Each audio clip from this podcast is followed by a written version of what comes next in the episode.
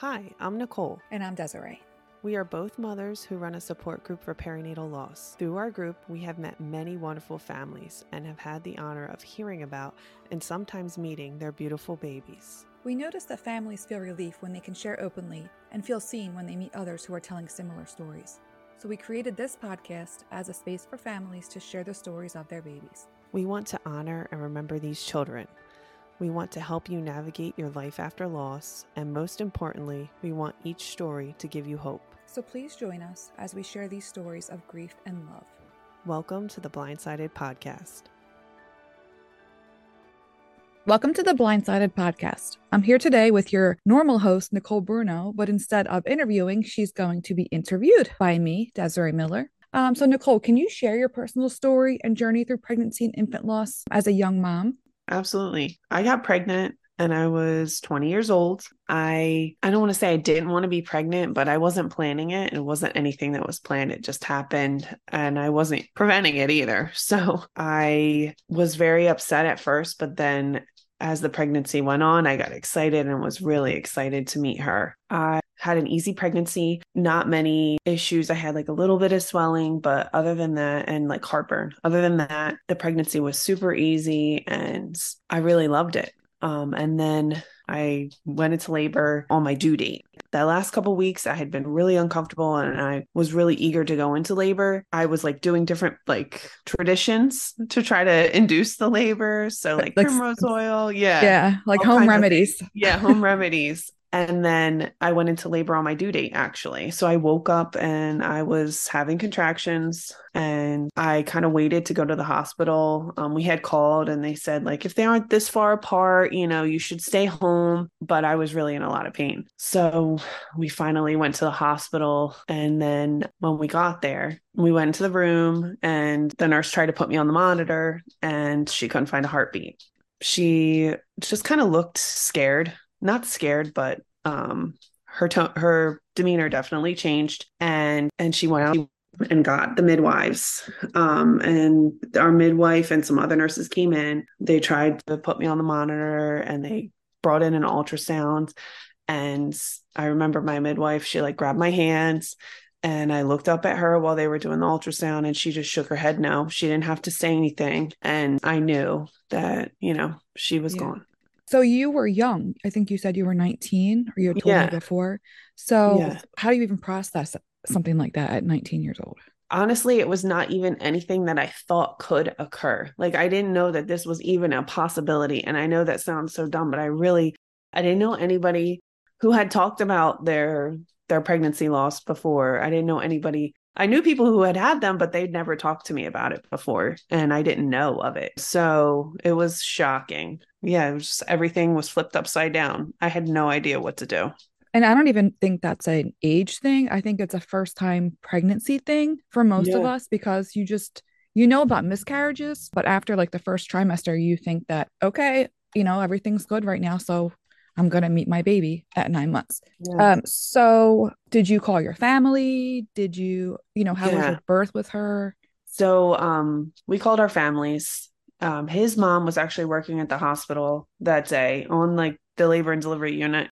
Um, she worked for environmental services and my mom did too, but she was off that day. So I called my mom and she was already on her way to the hospital because she was going to come and be like a labor support. And I didn't tell her. I just said, like, hey, where are you? Because I didn't want her to be like upset driving, you know, panicking, rushing for no reason. And I knew she would be so upset. So I just waited until she got there to tell her. And she walked in the room and she knew, like, there was no, you know, she just kept saying, What's wrong? What's wrong? And yeah, it was, it was horrible. It's funny how you try to protect, you're trying to protect your mom from being upset. Yeah. At a time when you to think of her like that. Yeah. Yeah. So she came and um, then my contractions were still going. So I'm in labor and I'm in a lot of pain plus this. And it's so crazy. Like I did, I know I like, I remember crying, mm-hmm. but like I didn't cry a lot for the labor and stuff. Like, I don't know if it was because of the pain or just like the shock of it, but I remember a member of his family coming in and I wasn't crying. And she was like, What's going on? Like, I think she was shocked by the fact that I wasn't, you know, yeah, crying. I'm like, I'm just in shock. But yeah, so I ended up getting an epidural and they started Pitocin and I ended up being like 10 centimeters by three in the afternoon. And I pushed with her for like 40 minutes. And when the pushing was like horrible, I remember like thinking, like not wanting it to be over almost because I knew that that was, I was going to see her and I was really afraid. And then the last push, I'll never forget it because it was so quiet and then like someone just wailed like someone cried. And they i said i didn't want to see her. Like i was very scared. So they took her out. His family went with her and helped clean her up and the nurses did too. And then i didn't see her again until like a couple hours later because i was scared. Yeah that's what yeah. you hear all the time. People are just nervous. It's like are, are they going to look like a baby? And she probably yeah. looked beautiful. Yeah, she did. Um, you did see her. She did have a the, she was a, had a cord accident, so the cord was wrapped around her neck three times and it was very tight. When I was pushing, they had to like cut it. And then I was able to deliver, you know, her body, but it stopped with her head because of the cord. And yeah. she had like a little skin damage on her neck from the cord being so tight. Um, but she, yeah, she looked perfect. She had like really dark hair and blue eyes. And my partner also has really dark hair too. So he, she looked like him. What did she weigh? She weighed seven pounds and 11 ounces, and oh, she was 22 inches long. She oh was oh my gosh. Yeah. yeah. She's a big baby. Yeah. I mean, the size is the, the weight is, but yeah, her length. Yeah. Holy cow. Um, so did you keep her in the room with you? What did you do after birth?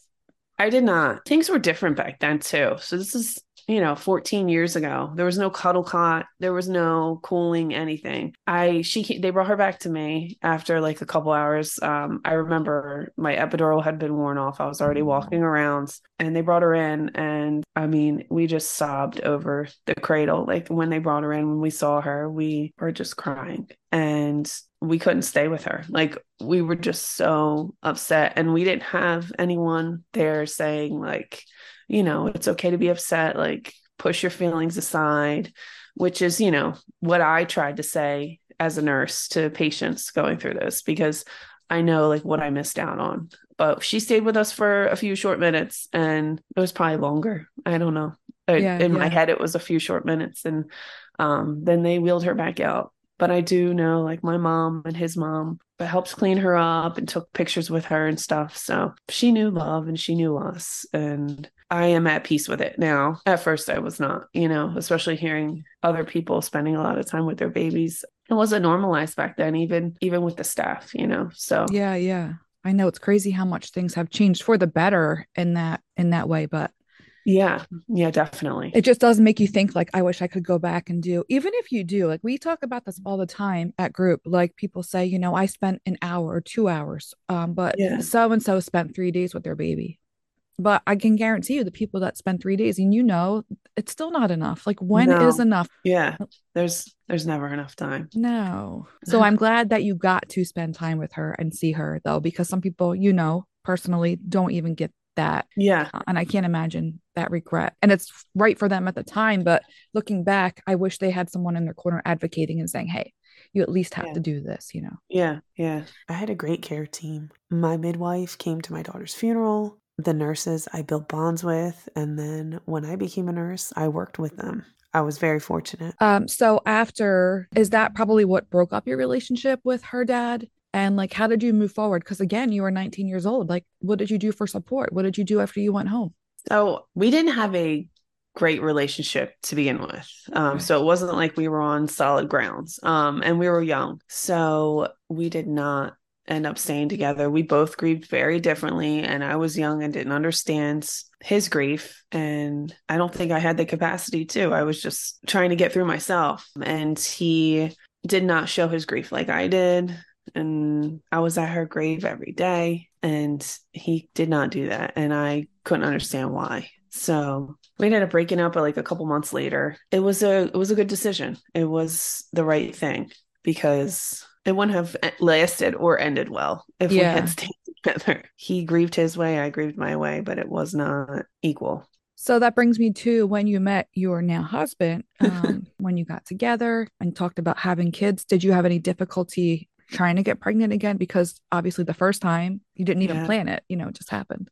Yeah. So we both knew we wanted kids and we hope to have a lot of kids. Um, we wanted to have a lot of children. And after we got married, we just started trying right away. Um, and I had a miscarriage. And then I just thought, like, I got to get into fertility. We kept trying for a few more months. And I was like, I just want this to happen because we're at a good place right now. And this is what we both want for our lives. So I started going to the fertility doctors and they couldn't find anything, but I couldn't get pregnant. And I kept going. We did the uh what do you call it? Like the IUI, IVF? It's no, before IUI, they do timed intercourse. I guess you oh, okay. It. Like, yeah. Um, and then you'll do IUI, did a few rounds of that. And then we went into IVF and we got a, quite a few embryos.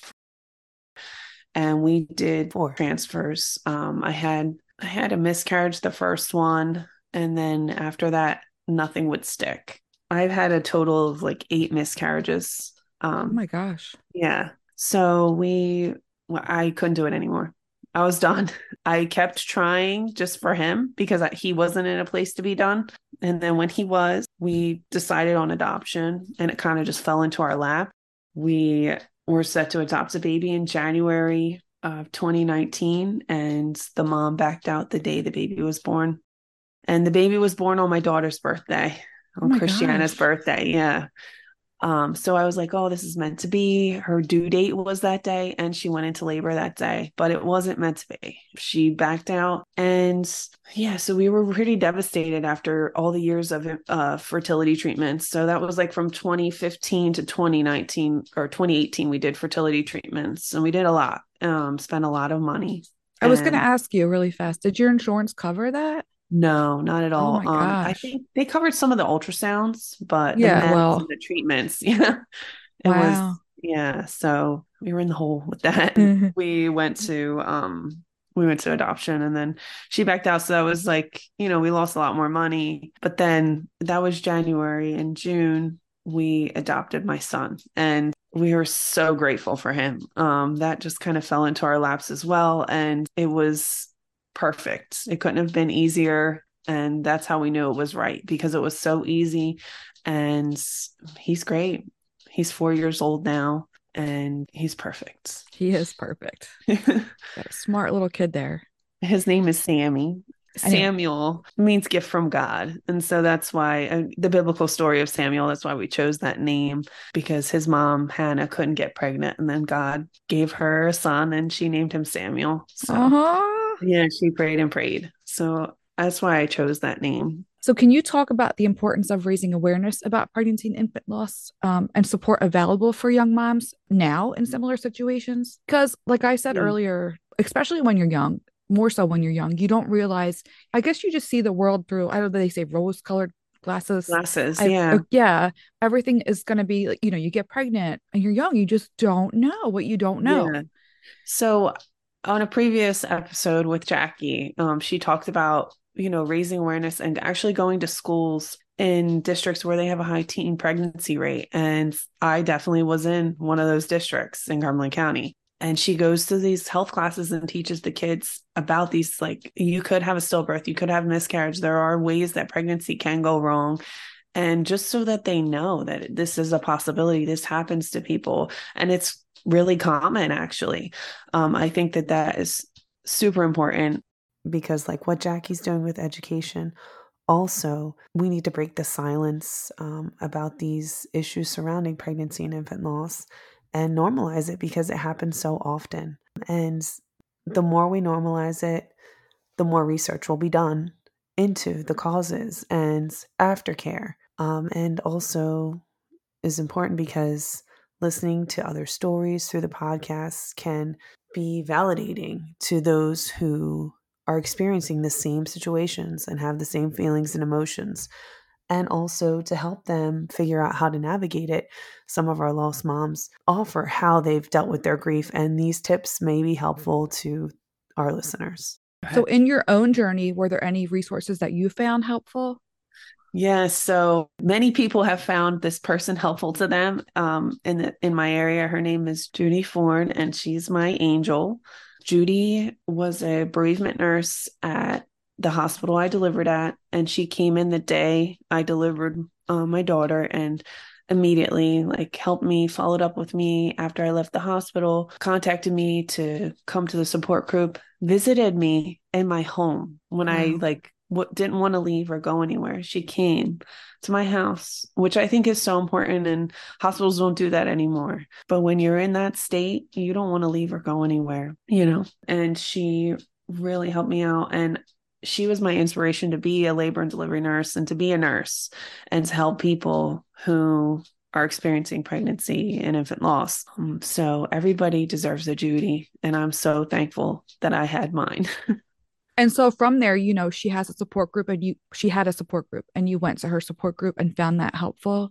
Oh yeah, I still remember the two moms that were in group with me the whole time. Cymbeline was one, and Rhonda but they were very helpful to me. I made such good connections with them and it helped to have someone who went through the same thing or similar thing that could relate to what I was going through in that moment because like I said I had no idea, you know, what I was doing or what to expect and it was it was awesome so we met once once a month at the hospital where I delivered and it was it was great we became friends we would see each other outside a group and it was good. It was nice. It was like therapy because I did not have access to therapy. Unfortunately, I was working at Toys R Us. I didn't make a lot of money and I had Medicaid and it cut off after my six week postpartum. So I wanted to go to therapy or counseling just for my own mental well being. And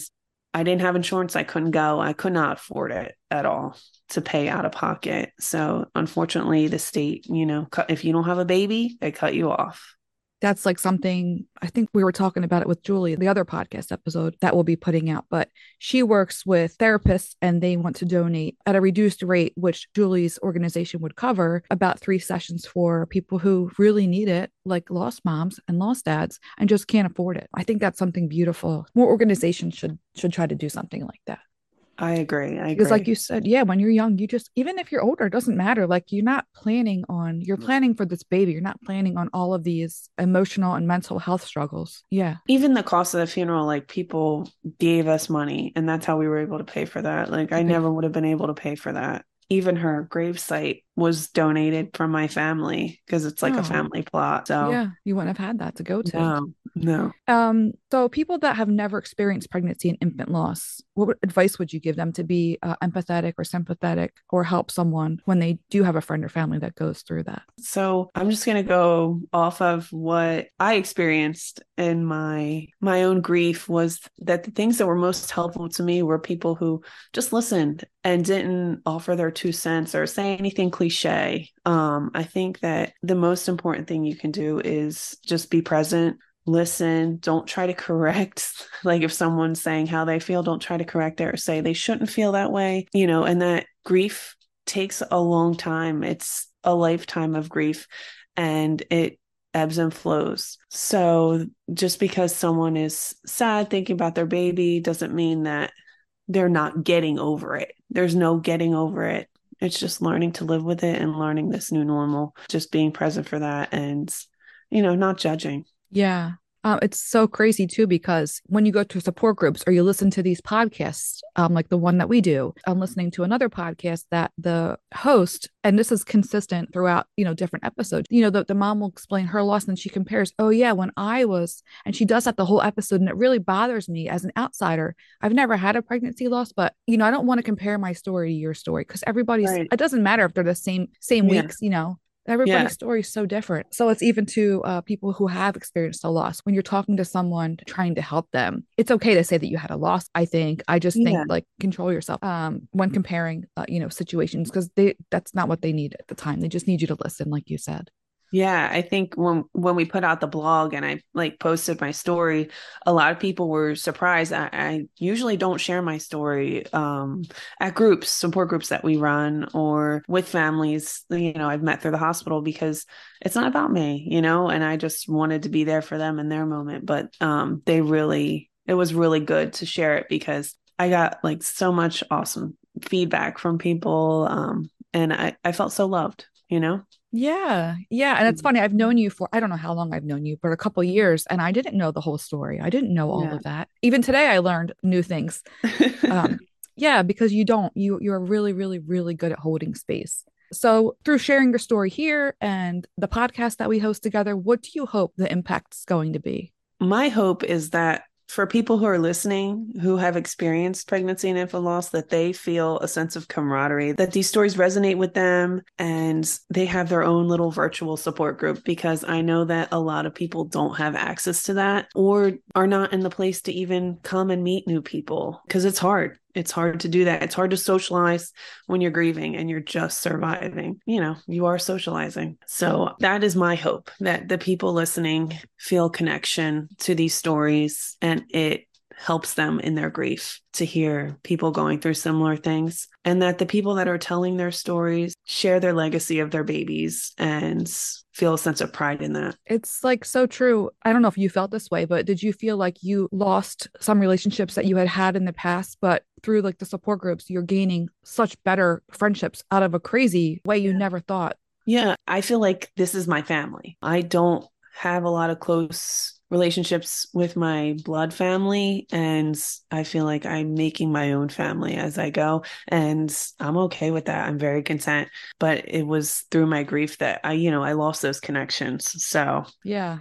Is there anything else that you would like to share about your experience or about Christiana that I haven't asked you? oh yeah, um just one beautiful thing that I carry with me is on the day of her funeral, we all went to the cemetery and it was January 19th, or I'm sorry, it wasn't the 19th. That's the day she was born. Um, it was the 24th. And she, it was so cold. And as we're standing there at the gravesite and someone was praying, I don't remember who, it could have been my dad, it started to snow. And after the ceremony was finished, everybody just kind of stood around. I've never been to a funeral. It was so strange. Nobody wanted to leave. Nobody wanted to leave us there. And I was so sad because I thought, oh my God, it's so cold. And here I am. I'm leaving my baby in the cold. So, um, and now when it snows, I always think of her. I do. I'm sorry. Why are you sorry?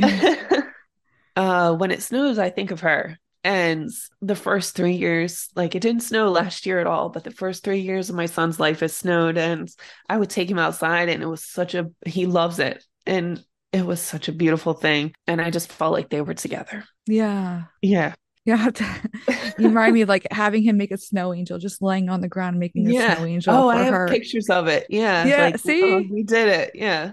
I could picture that. yeah, it was just really, really sad, but really beautiful at the same time. I didn't expect to cry. So that's one of the the memories like I I'll never forget. And it reminds me of her when it snows like that. Really beautiful. Again, I something I did not know. It sounds so beautiful. Yeah. Yeah. But like you said, it hurt your mom heart because you had to leave your daughter there. And to Yeah. us, it's cold, but yeah. we know it's just her body. Yeah. Yeah. Uh, Yeah. And I know that too. I was Yeah. just like, I don't know, something I about know. um I even like at the funeral home because it was so cold, I had them put extra blanket like another blanket in the Oh, yeah. I was yeah. that's how you Yeah. parent had. We always say that. That's how you're parenting your baby.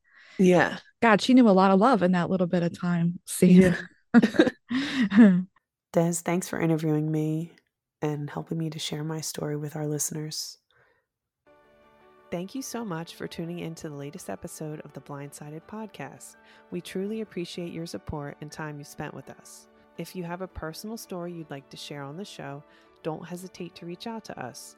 You can send us an email at nicole at theblindsided.com or desiree at theblindsided.com. For more episodes, make sure to follow on your favorite podcast app. Just search the Blindsided Podcast and hit that follow button. You can also connect with us on social media too. You can find us on Facebook and Instagram at the Blindsided Podcast. We love engaging with our listeners and hearing your thoughts on each episode. And before you go, consider leaving a rating and review for our show. Your feedback helps us reach more listeners who might find value in the stories and discussions we share. Once again, thank you for listening and being a part of the Blindsided community.